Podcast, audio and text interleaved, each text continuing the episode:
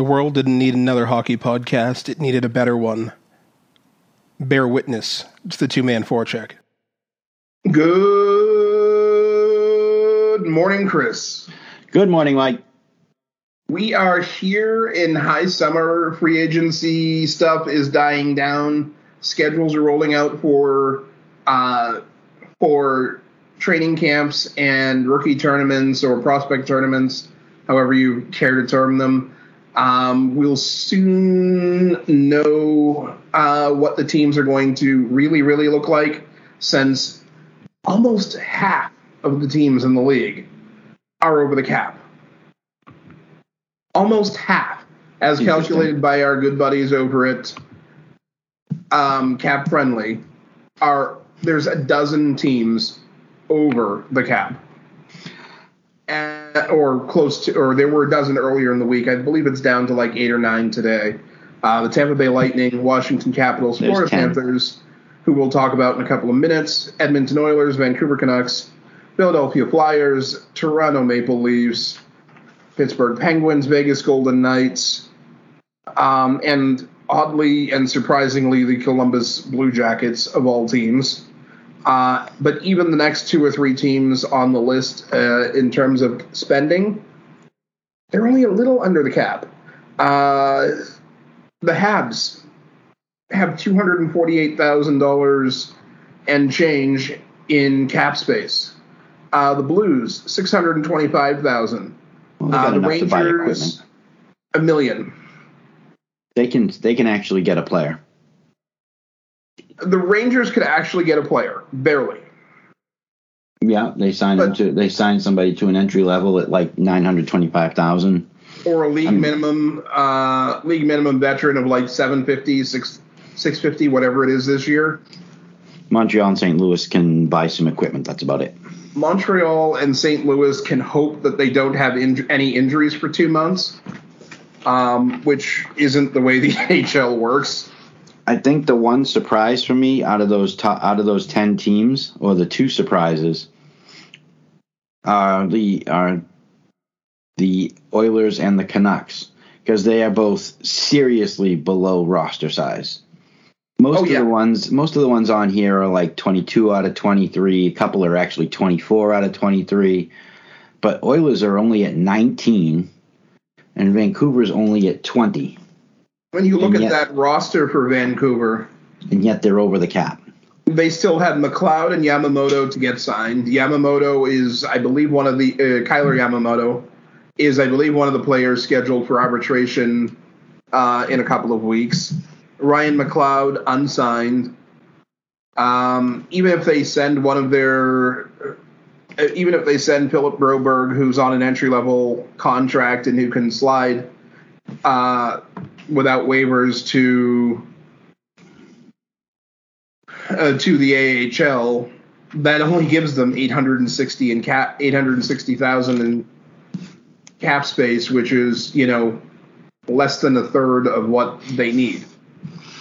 I mean, the thing the thing with Vancouver is that they've got all of their important or perceived to be important players signed. I mean, you're looking at guys like um, actually they're all signed for 2023. Um, He, the Canucks aren't in terrible shape for this. but they've season. got but they've got all their big name. They Elias Pettersson, Boeser, Horvat, Miller. They're all signed, and there's still the whole: are they trading JT Miller or not? And I'm still depressed. There is a depressed. trade that was uh, proposed this week that we'll talk about in just a couple of minutes. But what happens with the Vancouver Canucks over the next 14 months? We'll call it 14 months. Okay, Might be the most interesting of any team in the Western Conference. Even the Vagabond Dogs, even the Chicago Blackhawks, who are not even pretending not to tank. Um, because you have this question are you keeping your veteran in JT Miller? Are you going committing fully to your youth and um, and extending Pettersson? You really can't keep them without moving multiple other pieces. Well, they've got another year under Pettit. They've got this season coming up and the next season, so they've got a little bit of time to deal with Pettersson. A little wiggle room, but but Horvat, their captain, is also a UFA next season, uh, as is JT Miller. Yeah. They've got uh, they've got back end players. You know, Luke Schenn, who's 32 at this point. Next season Being a UFA becomes a next huge season. issue. Not a big deal, but between just the star forwards who are due contracts this year or who are due contracts next year or the year after, they've got worries to do. They've got worries. Uh, Tanner Pearson due a contract about the same time Probably as Elias. Pettersson. Um, and then Brock Boeser is the year after. It's going to be hard to make room for most of these players because there's no way you're signing all of these players. No, like I said, uh, Tanner Pearson's probably going to be gone. He's probably a placeholder for a younger, a younger forward. Uh, at three and a quarter mil, he could even be a deadline deal. He's got some term. He can, he can play specialty teams. I mean, he could end up being a deadline deal depending on how it goes. It, they between now it, it for them, I would say next year is the bigger worry. They, I mean, they've got. I'd start looking at things like what are we going to do with Pettersson? What are we going to do with you know? Obviously, you got to worry about Horvat and whether you're going to do anything with Miller or if you're going to keep him. But the bulk of their, you know, pa- Pearson, Dickinson, who they probably should consider hanging on to. Um, they've got an- another year. They need to start figuring the numbers out now, but they don't need to go into full panic mode over those players yet. But yeah, you're, you're captain. You need to get something done, unless you're moving on. before we even get to the four million and change they have on the injured reserve.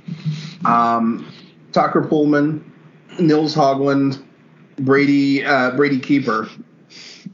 And the thing is, the the one Three of those name on run to thirty. and the one name on that list that eh, for me is the biggest name on that list is Nils Hoglander. He actually showed a little bit of flash and, and, until he got hurt. I mean, Hoglander showed a little bit of flash, a little bit of a, a little bit of finesse.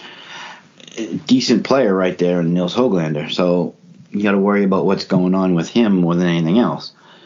I don't know as much about Tuck, about Tucker Poolman, a 29 year old right defenseman, eh, you know, and Brady Keeper, 26 year old, and I've never heard of Brady Keeper. So Here's a question. I'm going to ask you what what some might consider an unthinkable question. Uh, we both know that I don't necessarily believe in those. In order to alleviate cap space, hmm given who they have in their in their prospect pool, and in standing behind this guy, assuming you don't expect to compete in the next two seasons, yeah. is trading Thatcher Demko an option? Ooh. Trade Thatcher Demko. You have Spencer Martin behind him. Um, and then you have Michael DiPietro, well respected prospect. Um, But every Colin time- Every has- time he's ca- every time DiPietro's been called up, he's struggled. I, I think some of that is that has been the team. Um, I would like to believe that he's going to do better. Um, Okay, fair enough. like Uh, la- uh, not last season, the season before, he had a in 38 games for the or for the Utica Comets, he had nine a 916 save percentage. You've also got Collin Delia,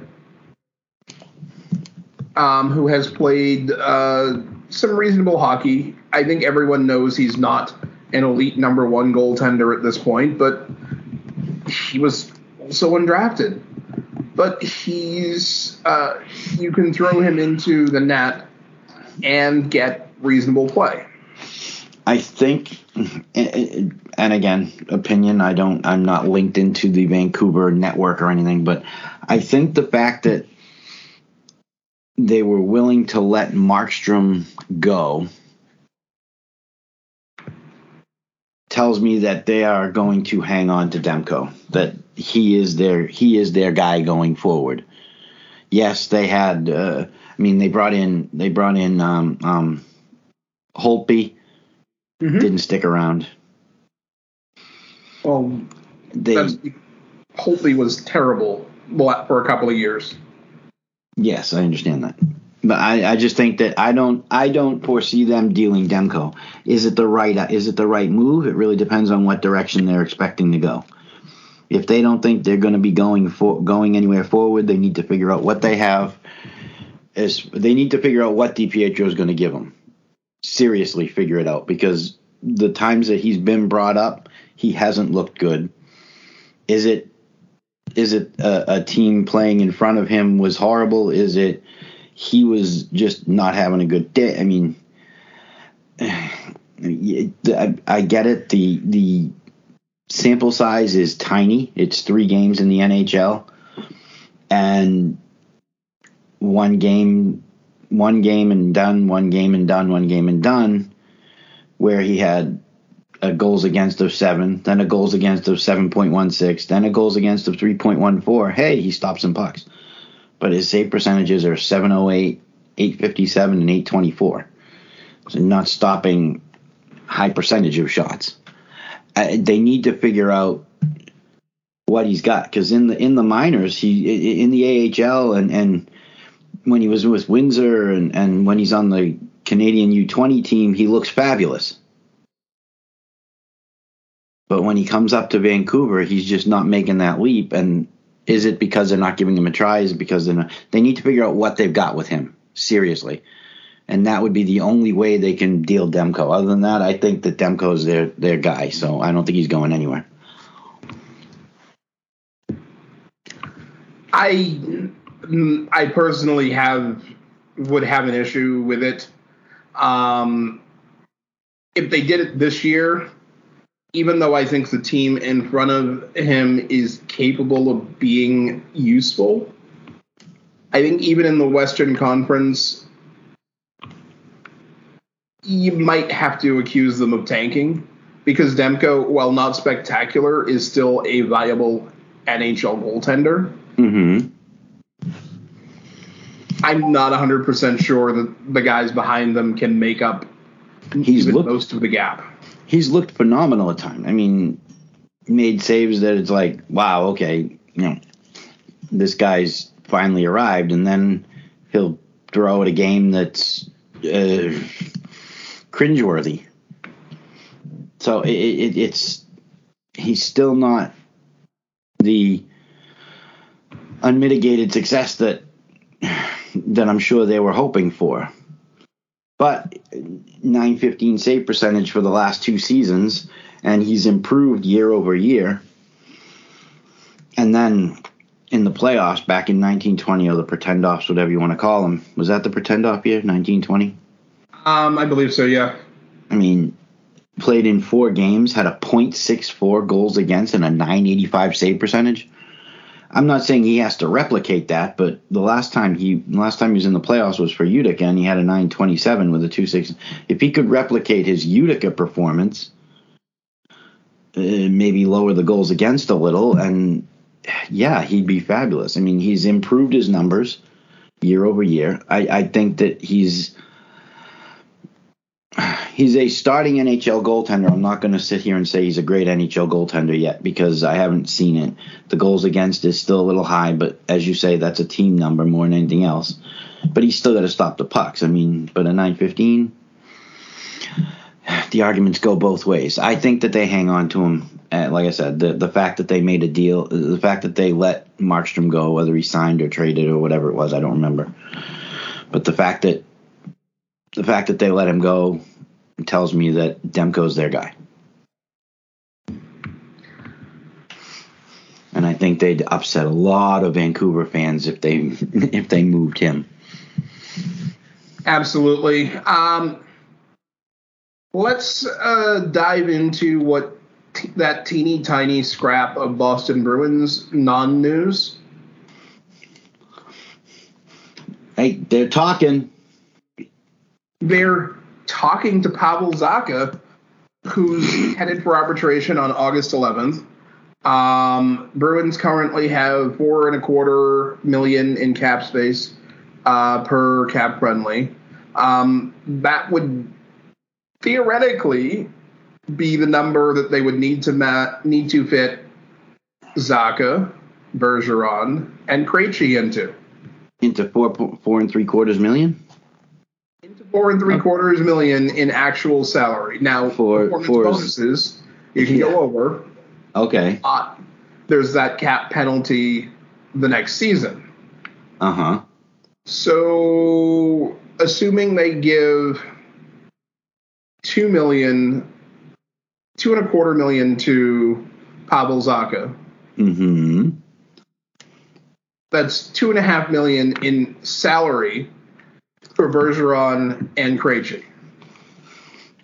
What sort of performance bonuses are you going to give those guys? 150,000 per game. Um, is it every 10 or like every 10 points you get 200,000, 250,000? Uh, How are you how are you hitting really reasonable salary numbers for these guys? Uh, Do I think see. For, for Krejci, the bonus would be he played the game without gain, without getting injured. Krejci isn't is actually more durable than some people give him credit for. I, I'm not saying he's going to have an Iron Man streak or anything like that, but he he plays a reasonable amount of games, especially for a guy who's never been fast and is pretty wiry. I mean, Tyler Seguin used to refer to him as French fry, and I'm pretty sure that was a general bodily description, given that he's um, not the most athletic Bruin ever to pull on the jersey. Okay, but I, I'm just I'm just saying you want to try and find ways to give him bonuses. Uh, there's going to be bonuses for games played. There's going to be bonuses for points. Uh, different tiers, I'm sure. Oh wait a minute. How about how about bonuses for their uh, for their off ice media appearances? You know, post game, mid uh, mid game, mid game media scrums, like fifty thousand for each one. Like if they sit down and talk to Sophia Jurksztowicz Uh, well, in between So yeah, periods. during the during the game, you know, they they come out into the tunnel, they put the NESN towel around their neck and talk for 48 seconds, where they basically say, "Yeah, we re- we really need to bear down and concentrate on the system." uh, okay, so you're going to give them bonuses for media appearances. Give them a bonus for. Uh, I'll give them bonuses for charity appearances because That's what I was going to say. I was trying to think of the word nonprofit. Yeah, charity appearances. Um. Oh, and let's see. And then for the playoffs, um, how about you give them like a three thousand dollar bonus for every shift they take in the playoffs? Every shift. Wow. Eh, 3,000 to- 3,000 per shift. You know, most for the most part, those guys it's like twelve shifts per game, so you're talking thirty six thousand or so a game, forty thousand a game each. Might work. And it comes down Yeah. to their performance. If they're still playing well at you know at superstar, my jersey is going into the Raptor levels. They're I gonna think get that. I think the more realistic thing here is that they're going to have to deal somebody. I I personally think they're going to end up buying someone out. Or yes, buying someone out. Um, Foligno, we're talking to you. I, it's almost certainly going to be yes, Foligno. Uh, Although, didn't they just sign him? uh, it was two years ago they signed him. Oh, okay. They didn't. They they didn't give him some kind of extension or something. Mhm. They were expecting actual production out of it. I mean, it Um, was a ni- nice con, nice, nice story as far as you know because of because of the family, and he came here because of his daughter and everything, and he really fell in love with Boston. unfortunately, the on ice product just wasn't there. And they if they end up trading someone, it's going to be a defenseman.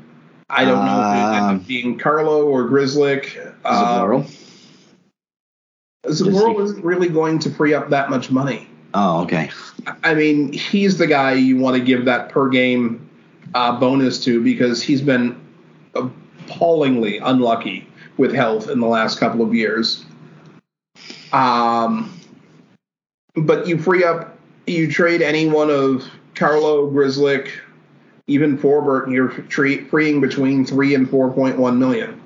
I mean, I suppose you could throw Reilly in there too.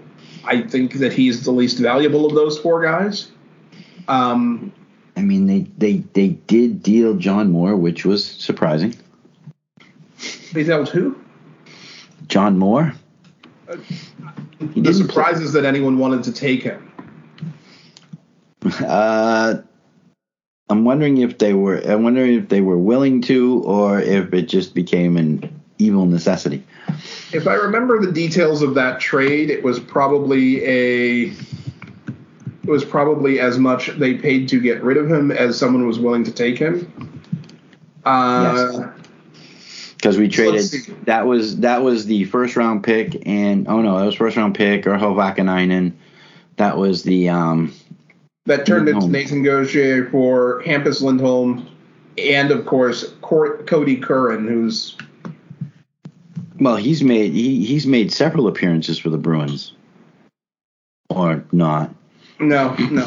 Um 'cause because that I mean that trade was yeah, Urho Vaakanainen, John Moore, the pick that turned into Nathan Gaucher for Anaheim, and then a second round pick next year and a second round pick in 2024.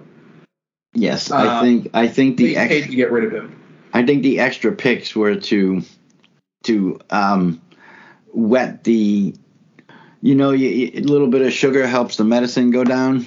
Yeah, couple extra draft couple extra draft picks helps the John Moore trade go through. I think those were the only way that trade was happening because he didn't even play for Anaheim after they after the trade. He didn't even not in their not in the in Anaheim and not in the AHL. Uh, I believe Kodie Curran at least got into AHL games. Yeah, he got into 11 AHL games after the trade. really was he any good? Um, he was a plus one in those 11 games with no penalty minutes Well, that's a star. and also no points. Oh, well, that's not as good then. But he didn't take dumb penalties. Just, I mean, that makes him automatically better than Trent Frederic, uh, at least according to Twitter. okay. I just I I uh, it it just concerns me that and I understand that they need to get. I, I'm assuming that the the order of business is get Zacha done first, see what we've got left for money, what we've got to do.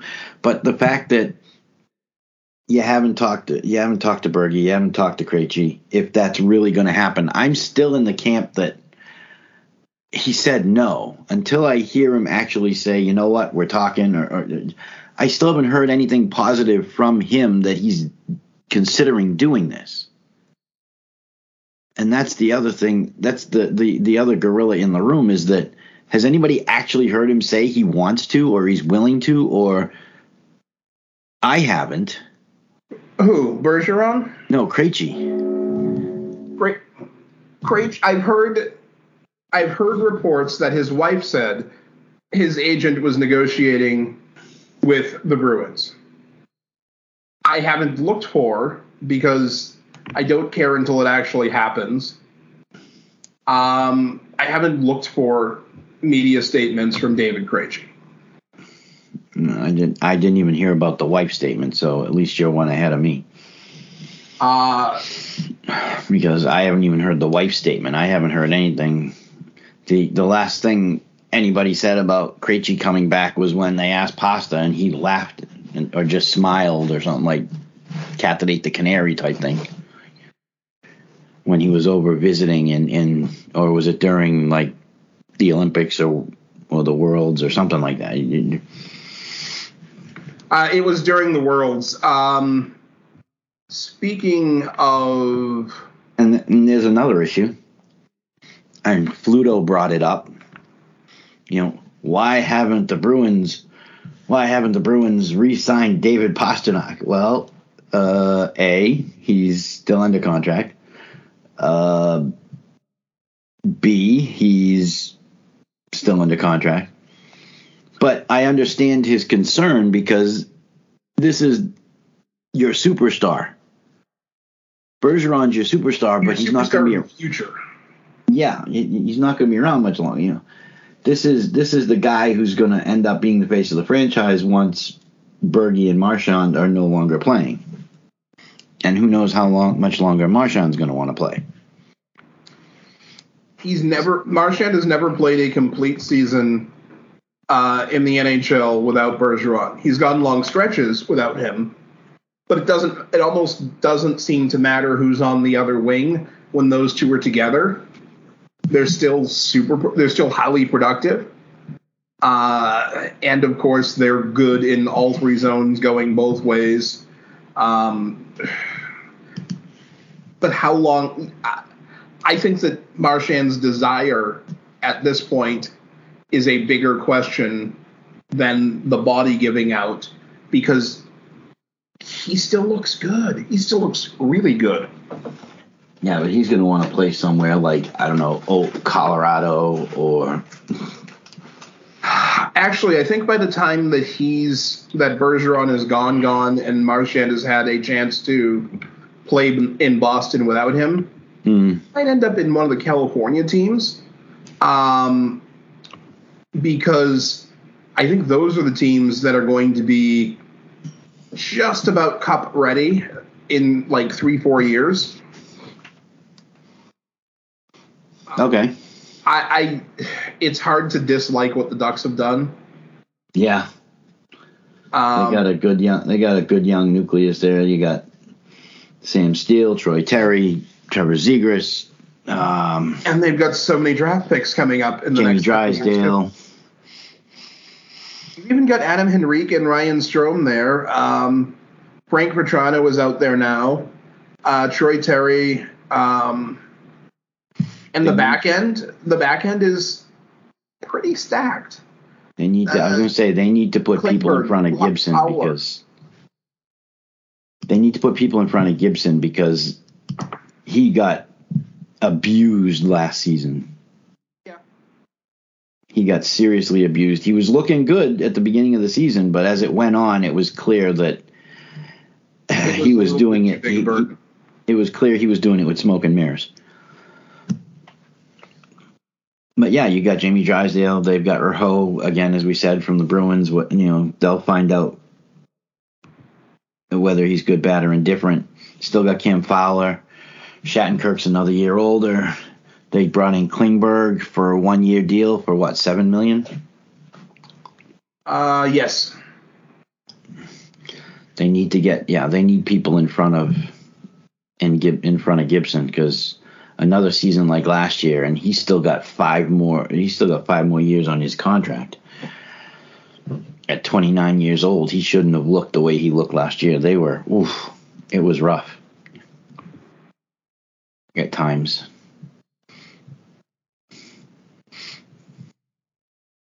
So I don't know.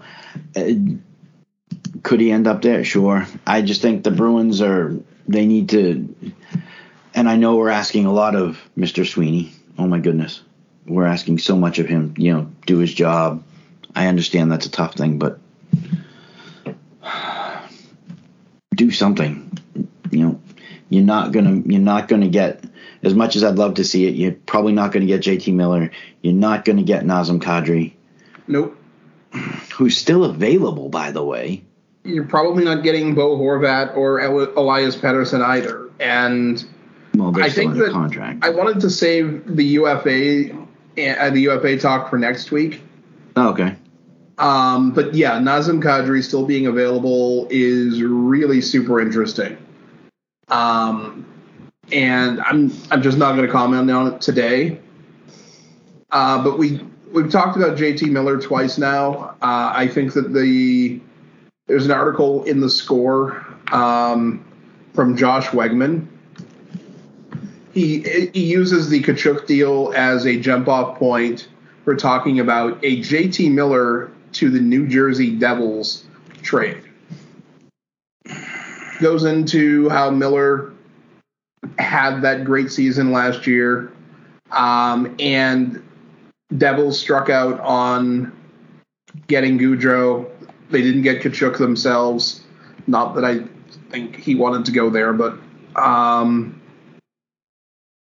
Tom Fitzgerald uh, and uh, Patrik Allvin. Uh, Patrik Allvin is the Canucks general manager. Uh, the two of them worked together in Pittsburgh's front office from 07 to 15. Um, those are those are pretty intriguing factors in terms of why it, why a trade is possible. Um, why does it make sense? Obviously, the cap space. You've got a lot of players who are going to need signing. Um, but you've got you've got to give some of those young players not just you need cap space, but you also need to give some of them a push Mm-hmm. and say, look, the Sedins, uh, Ryan Kesler, and JT Miller are not coming through that door. If this team's going to the playoffs, this group right here, you 22 players, are the ones who are going to have to get us to that 94 point, 98 point, uh, 100 point plateau that it's going to take to get to the playoffs this year. Um, I think trading, I think trading Miller for not just the cap space, but the Gibbs slap to the back of the head to multiple players, because I Mhm. think complacency really has been an issue for parts of that team. Um, I also think that there's probably still some long COVID symptoms going through that locker room. Um, and adding adding a defenseman who's got a little tiny more a tiny bit more snarl. Not that Damon Severson is Ryan Reaves by any manner, but he's got at least a little more assertiveness than uh, than a guy like Quinn Hughes, who is as close to a pure finesse player as there as exists in the NHL. Plus, he's still I mean he's still offensively production productive. He had Mhm. 46 points in 80 games last year with 11 goals This- on a team that was not good. Um, no. Wegman also goes into who else would need to be added on the New Jersey side. Um, and he puts in a prospect uh, taken 20th in 2020, uh, Shakir Oh, Muka Madulin. Mukhamadullin. Mu- Mukhamadullin. Muka Madulin, I believe. Mukhamadullin. Yeah. Um, that's not happening. Yeah, I you know, given the Devils system, I think it's possible. I really think it's possible because we'll talk about the prospect rankings in a minute, but he's I think he's expendable based on everyone else in their system who should hit the NHL.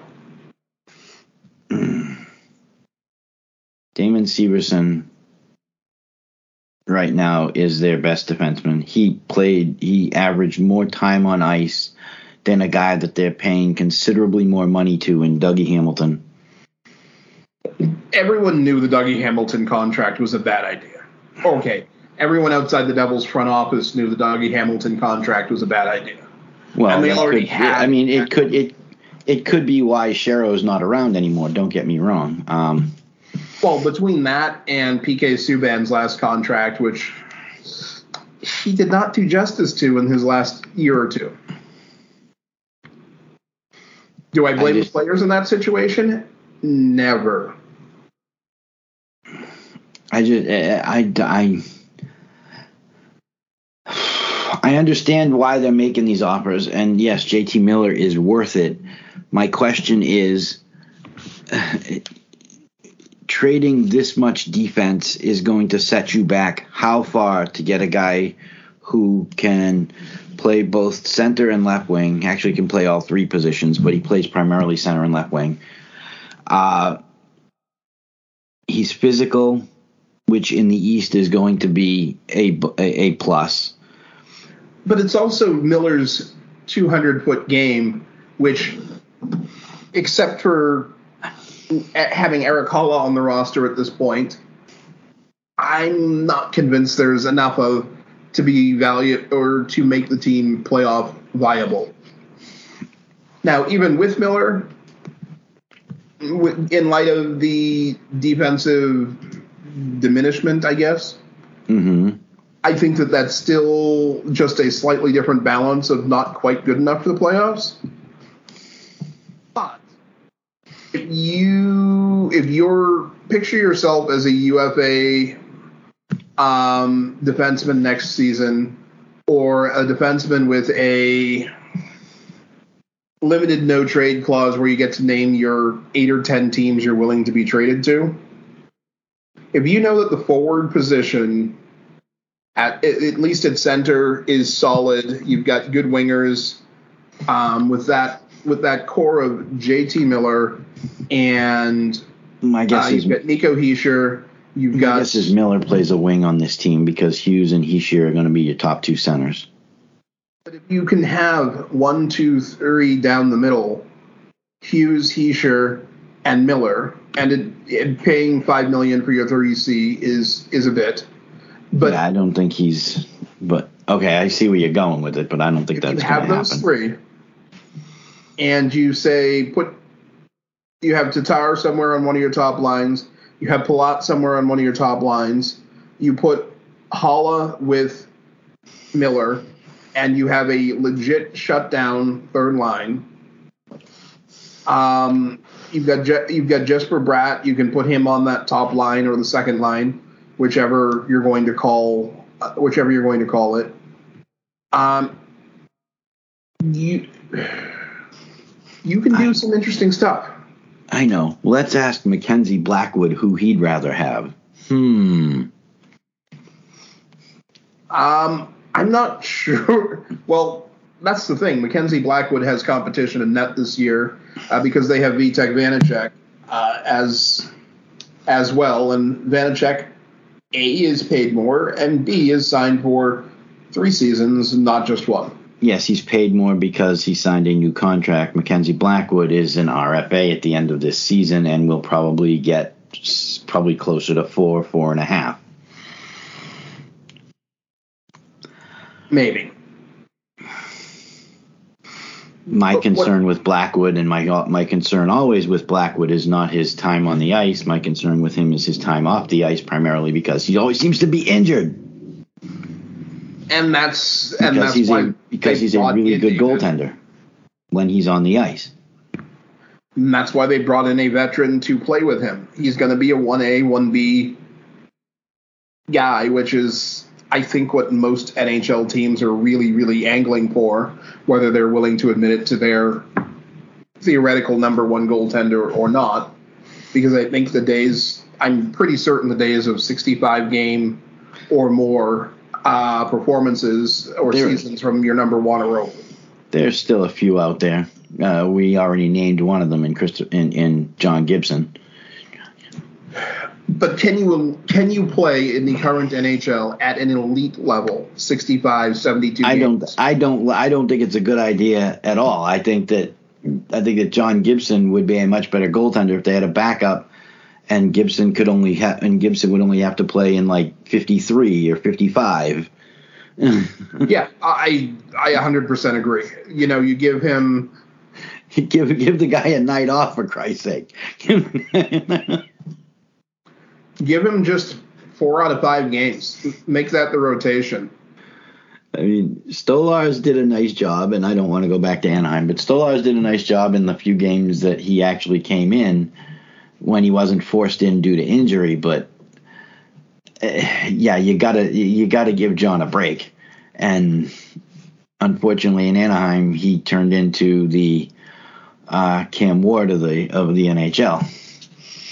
Yeah, be, playing Or- government mule is uh, or or not good know, for anyone. or or King Henry uh, or King Henry or or I mean there there were a few of them.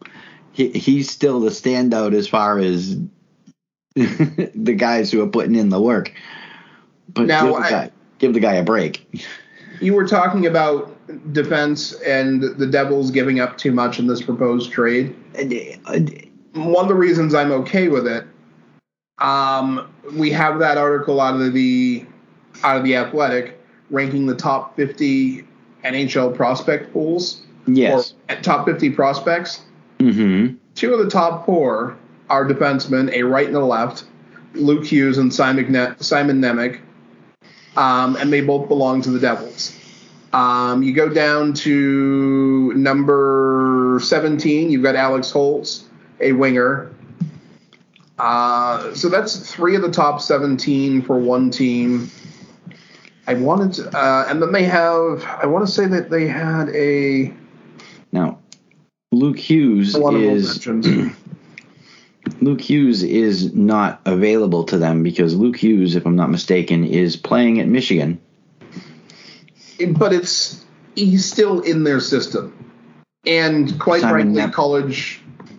If they if the if the Devils called him tomorrow and said, "We're flying the assistant general manager to your home with a contract," it's got a it's got a very nice bonus, and we're guaranteeing you no less than 17 minutes a night through your first 25 games.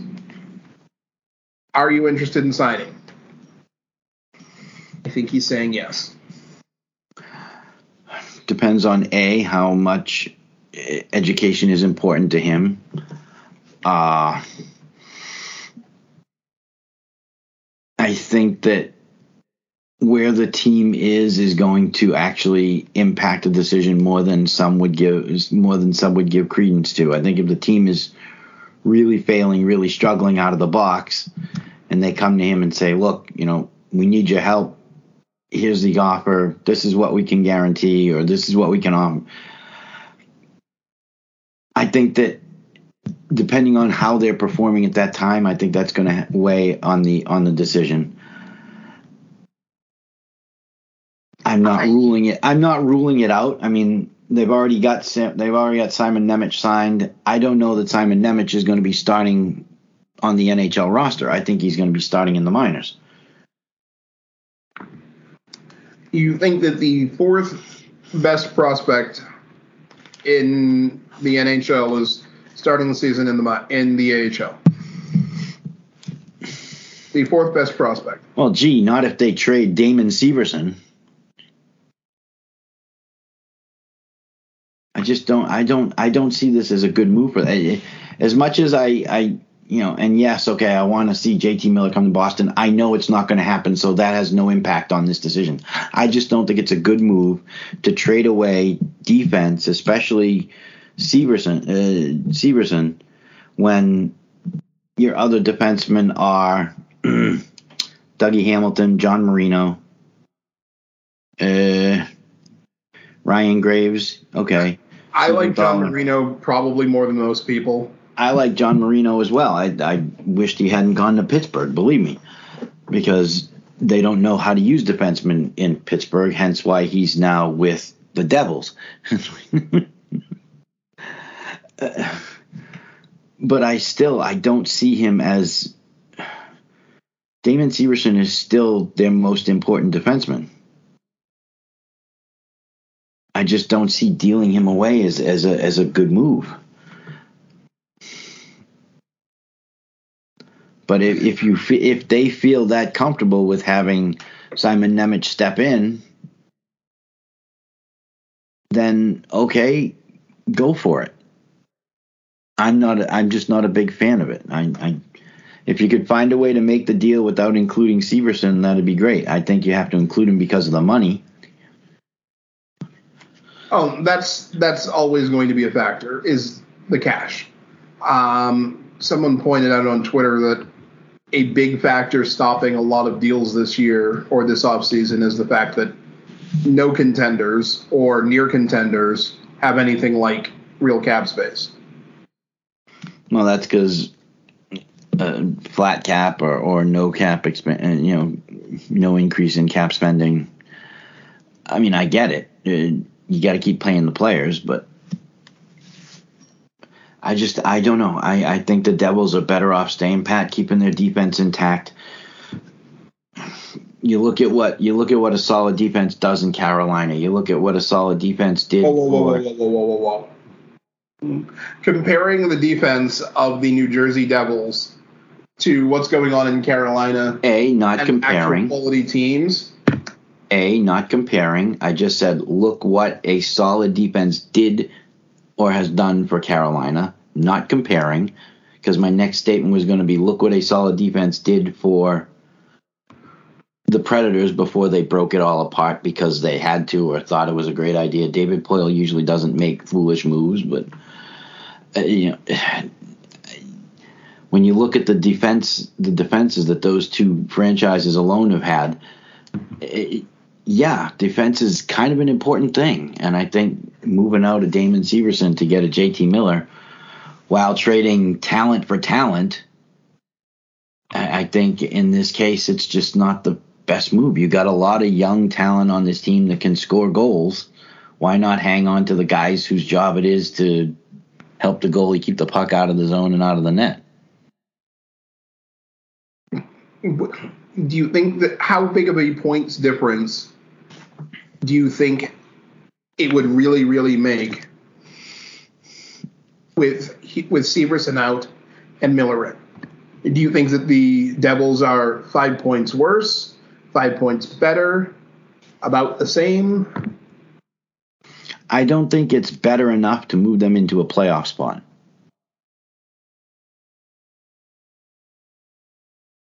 I I don't know that there's a viable path to a playoff spot this year for either with either with, with either player, um, or even both, assuming that could be managed. And ultimately, you're trading away one UFA at the end of the season for another UFA at the end of the season. That is certainly correct. Um, the only other useful argument for uh, for this uh, or point of discussion. Severson is a year or two younger. Um, mm-hmm. He is one of their covet those coveted right-handed defensemen, but they also have a surplus of those. Hamilton, who is going to be there till the heat death of the universe, or they buy him out because he's got nine million until 27 20, the end of the 27 28 season. Yuck. Oh, by the way, Severson actually had more points than Hamilton. Um, don't even get me started on Dougie. I that had that been a three or four year contract when he signed it, it wouldn't have been terrible. But the actual contract is legitimately terrible. And yes, I believe that's part of that resume generating event that we saw not too long ago. Um, but oh, and by the way, Severson had eight points in ten games with Canada at the World Cup at the World Championships. On the on the right hand side, you have, as I mentioned, as we mentioned earlier, Simon Nemec, uh, Dougie Hamilton, John Marino, and Damon Severson. Yes. So letting one go, not the end of the world. Plus, deal, deal Dougie. Plus, you have Brendan Smith, who plays both defense, uh, both sides, and also left wing. Ah, another Brent Burns. Uh, and then, and you know, we also mentioned that other Hughes kid who has been practicing with his siblings. Um, Luke Hughes has spent the summer uh, training intensely before heading off to uh, the IIHF uh, tournament. Um, Michigan, great year last year. Uh, at the 20, 2022 World uh, Championships, he partnered with Seth Jones for a little bit um, up against Krejci and Pastrnak uh, in one game. Um, Hughes is eligible to play in the World Juniors this year and next year. Um, he's been skating at home with a couple of guys who people may have heard of uh, Dylan Larkin, Kyle Connor, um, his brothers, uh, Jack and Quinn. Um, and Yeah. Nate Leaman, who coaches Providence College um, and the U.S. World Junior team, uh, noticed a difference in Hughes from December to July at the first practice for the National Junior Evaluation Camp. Quote, Mhm. I think his awareness on the ice has improved. We did a lot of stuff where he had to read through some layers. I thought he was good and poised, and he did that. He's definitely grown in his game. Um, That's good. if the Devils really want to season him at the NHL level, I think the competition is better and going to push him harder than returning to than returning to Michigan. Now, physical development, maybe some of the ice stuff, that you know, personal maturity and personal responsibility stuff Mm-hmm. that that might be better developed in college where well at least among other things there's a whole lot less disposable income to do stupid things with. Um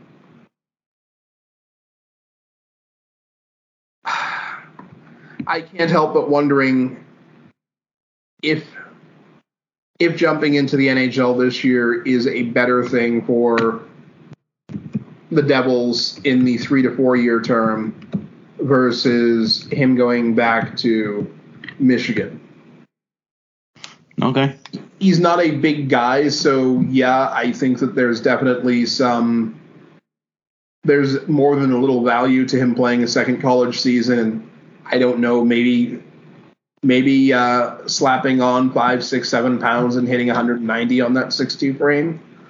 Um, but it, it can be argued either way. Um, I definitely think having him go to the World Juniors this year and next year, um, unless he's playing full time for the Devils and they're in that uh, playoff hunt, is would, dev- would is absolutely going to accelerate his development. Um, I think at that age, just having different partners to read off of is valuable.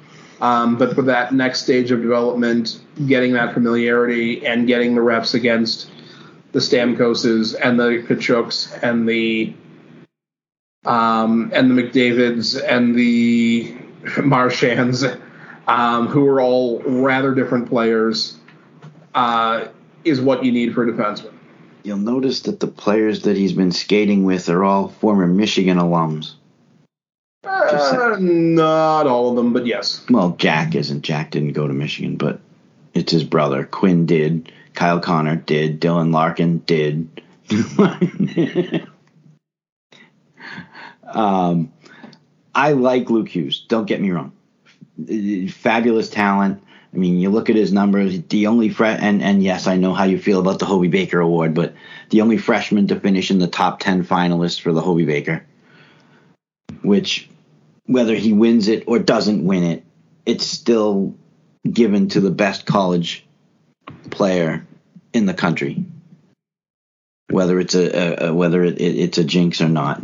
So, thirty nine points in forty one jinx, games. I just think it's a sign that a player has Peaked. possibly plateaued.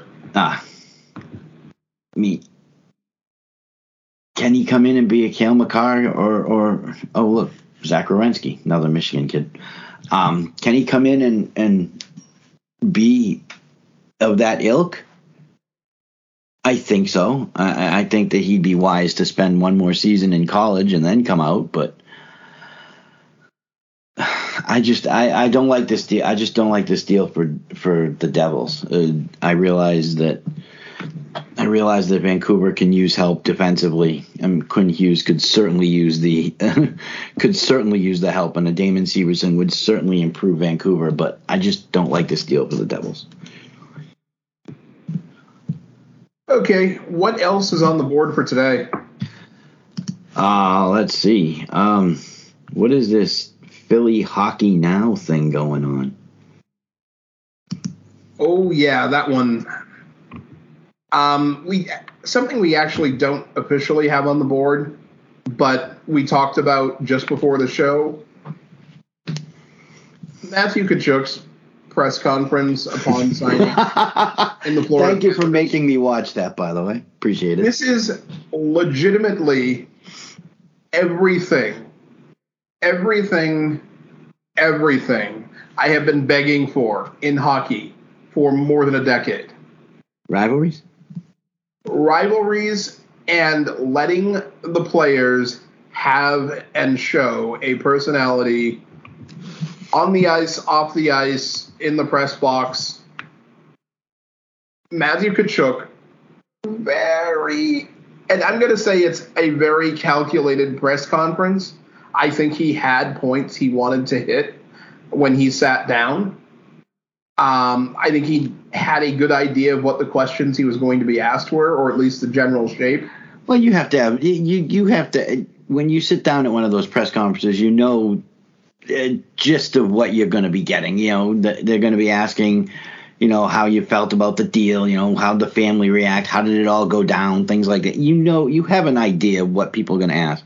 And yes, I do believe that reputation questions in his case are going to creep into the press conference.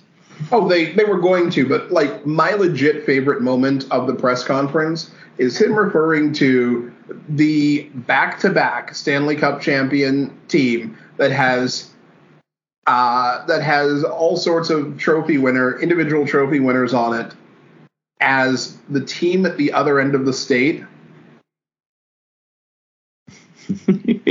That's just brilliant. That's just brilliant, beautiful, and exactly what the sport needs. Now he did yeah. name he did name that other team later on toward the end of the con toward the end later of the presser. On. And I, but, you know, I I'm not trying to read too much into it just so we have something to talk about. Uh huh.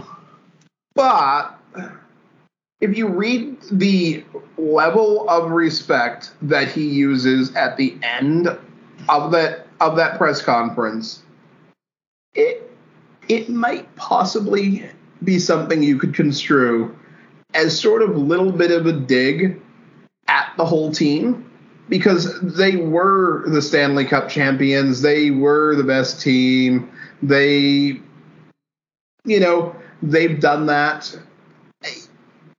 I'm not saying he called them a bunch of washed up old farts who were over the hill or anything like that, but if you view it through the lens of the reputation that he's supposed to have, I mean, imagine you're Drew Doughty and you're watching his press conference. Drew Doughty does not like Matthew Tkachuk very much. No, apparently, sure. apparently he and Evander Kane are not exactly best buddies either. I'm okay with that. Oh, um, I didn't say I wasn't. I'm just saying apparently they're not best buddies either. but his the his little feuds are his little feuds to use a word from WWE. His little feuds are not with like lightweight. They're not with lightweight, no name players. His feuds are with heavyweight, big time. but if you're viewing it through the lens of Drew Doughty or people who just don't like Matthew Tkachuk, Keith Tkachuk, Brady Tkachuk, anyone in that family, can you maybe maybe think that he that his respect was just a little too deep for the team? I think he can.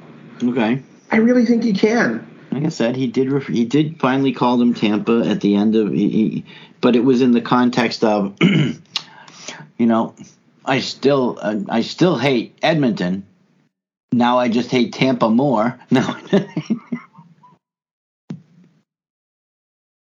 Look, uh, I will never, ever, ever, ever, ever, ever, ever, ever, ever, ever, ever question the need for rivalries in sports.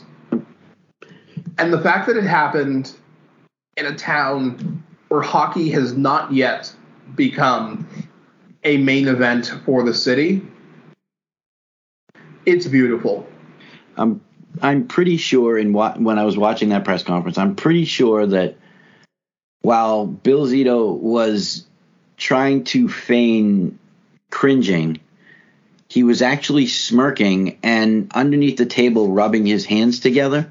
Oh, I'm sure that the oh, I'm sure that ownership, if they weren't actually watching the press conference when they heard it, probably started rubbing their hands together and like adding like three percent to their anticipated earnings off of like uh, off of the pro shop this year.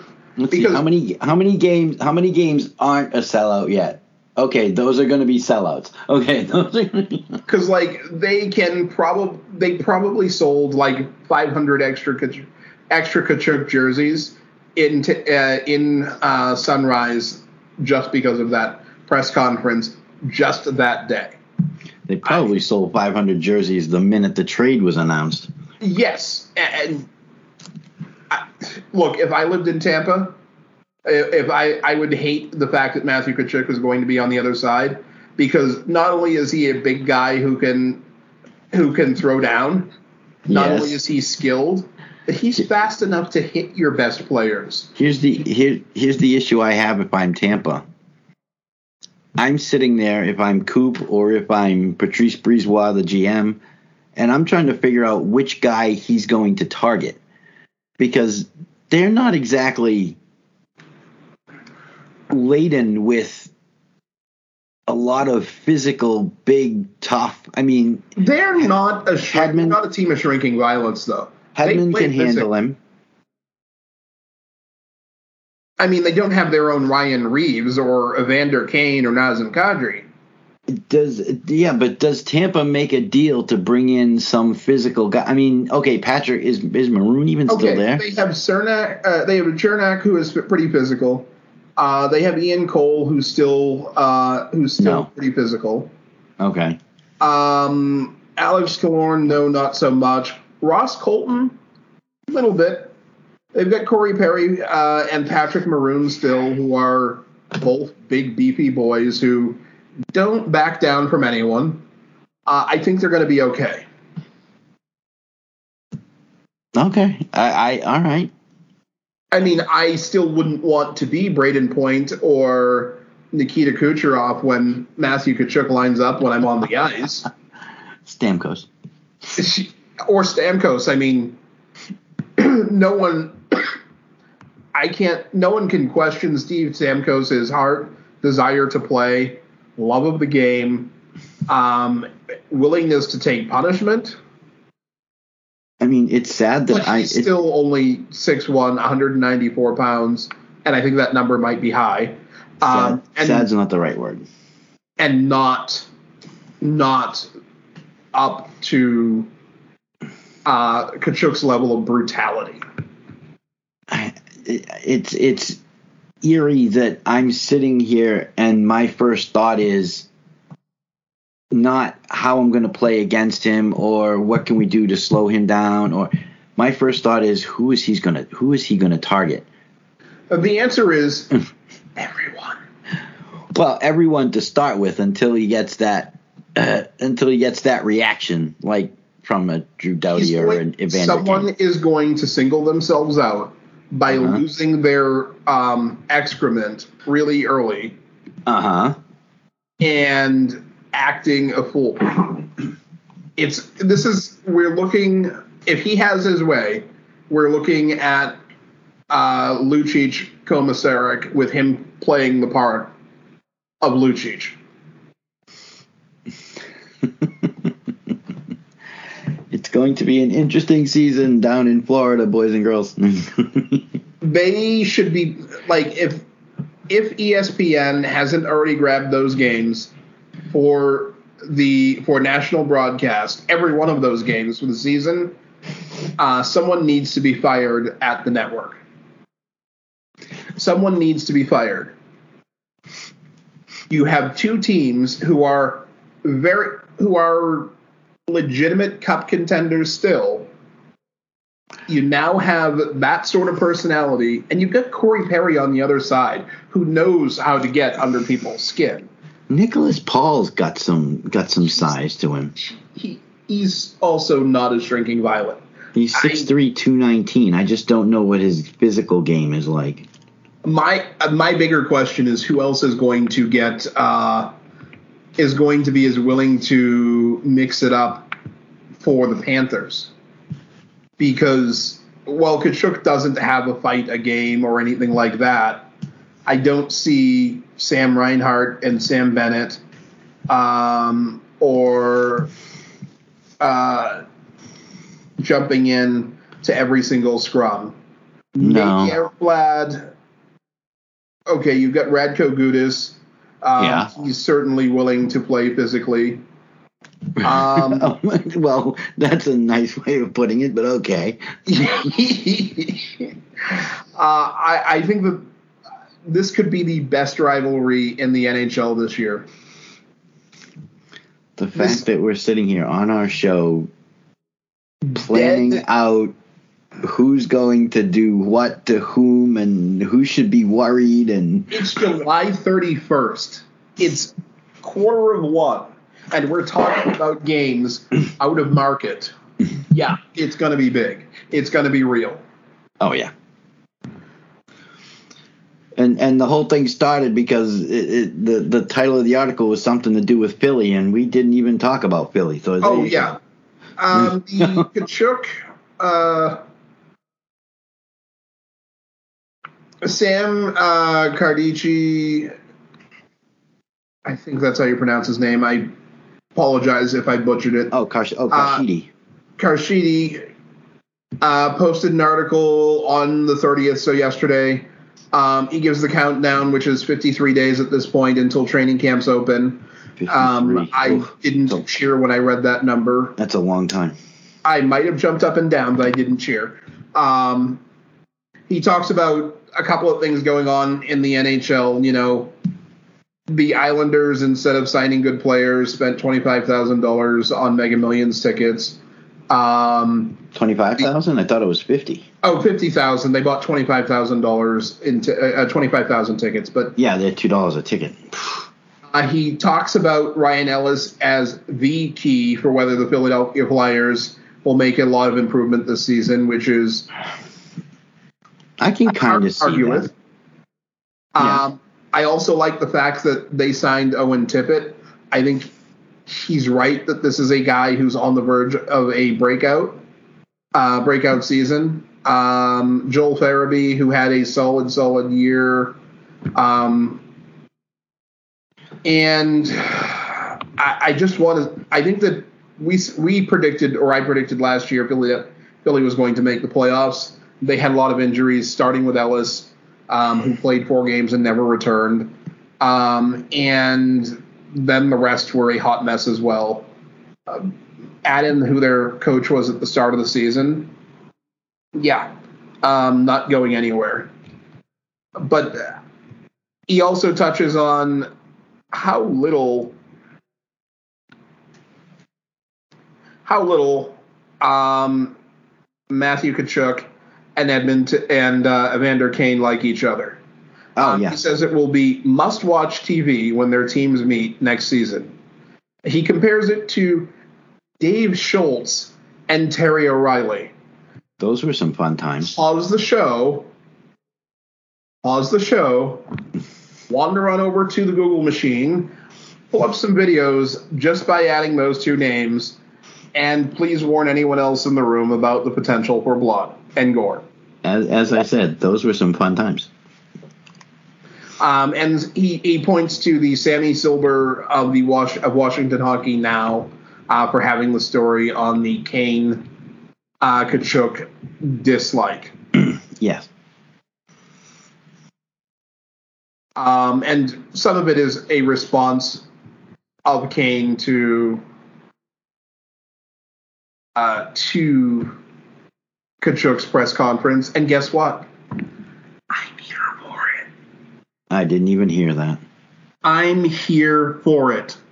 Oh, I absolutely. There you go. Okay. This. I, I I think that I think that Matthew Tkachuk going to Florida is a good thing. Um, I mean, at some point, Matthew, or going back to last year, uh, when Evander Kane ended up filing for bankruptcy in January of 2021, Matthew Tkachuk uh, apparently chirped him, "You want some money?" I there's this has all the potential to be fun. Both of those guys know how to use their skates, their hockey stick, and their fists. I love it. Like, if I'm watching out of market games as I do every season, I'm going to be watching some Florida Panthers games. I'm going to be making sure I watch Florida Panthers and Tampa Bay Lightning or the team at the other end of the state. And uh, now some Oilers and Panthers games. So, before we step away from the Tkachuks, when they all get together for Thanksgiving break, Christmas break, does Matthew rub it in Brady's face that he's getting 1.3 million dollars more a year? Well, it's actually when you get when you break down the fact that Florida really doesn't have an income tax, it's even more than that. So Oh, okay. And and and Brady is actually paying value added tax or whatever they call it up there in Canada. So yeah, he's got uh he's got more to pay out. But I just it, the Tkachuk household is. I'm dad played, but unfortunately back then they didn't pay the players what they were. Now they're at least getting decent contracts. Uh, in in terms of all sports, they might still be a little behind, but they're definitely behind what they're paying even relief pitchers in the NA in in, in Major League Baseball. I mean, But- come on. You go out there, you throw the ball 40 times, and you do that every five to seven days, and you still make like eight million a year. But his, da- Mm, but his dad looking at his two sons and going, seventeen million dollars between the two of you. So, one of you better buy me a car. yeah, no kidding. When are we? When am I getting a new house out of this deal? What's what's going on? Uh, last, uh, I, I, aside from what I have marked as the last item, anything else we want to talk about? uh, at this point, no, because the other story we're going to move to next week since it involves um, free agents or whatever. So Sometimes I despair for humanity. Yeah, Usually, those times are when I'm reading the comments section and, in some cases, large portions of Twitter. you know the rule is you're not supposed to read comments. Although I'm guilty, I do it too. A couple of days ago, I see this tweet uh, from Fire the Cannon, a Jackets, uh, a Jackets fan account. After trading for Matthew Tkachuk and trading away Huberdeau Weegar, uh, Schwindt, and a first round pick, Bill Zito has become the first GM to trade after doing drugs. We can only assume it was a lot of something you should never try.